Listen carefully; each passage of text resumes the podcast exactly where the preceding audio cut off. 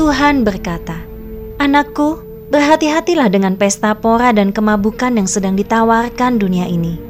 Aku melihat gerejaku telah penuh dengan semua itu. Betapa hancur hatiku. Aku menahan kemuliaanku dan tidak akan kuberikan kepada yang tidak dapat kupercaya. Maukah engkau menyucikan dirimu dari segala kecemaran?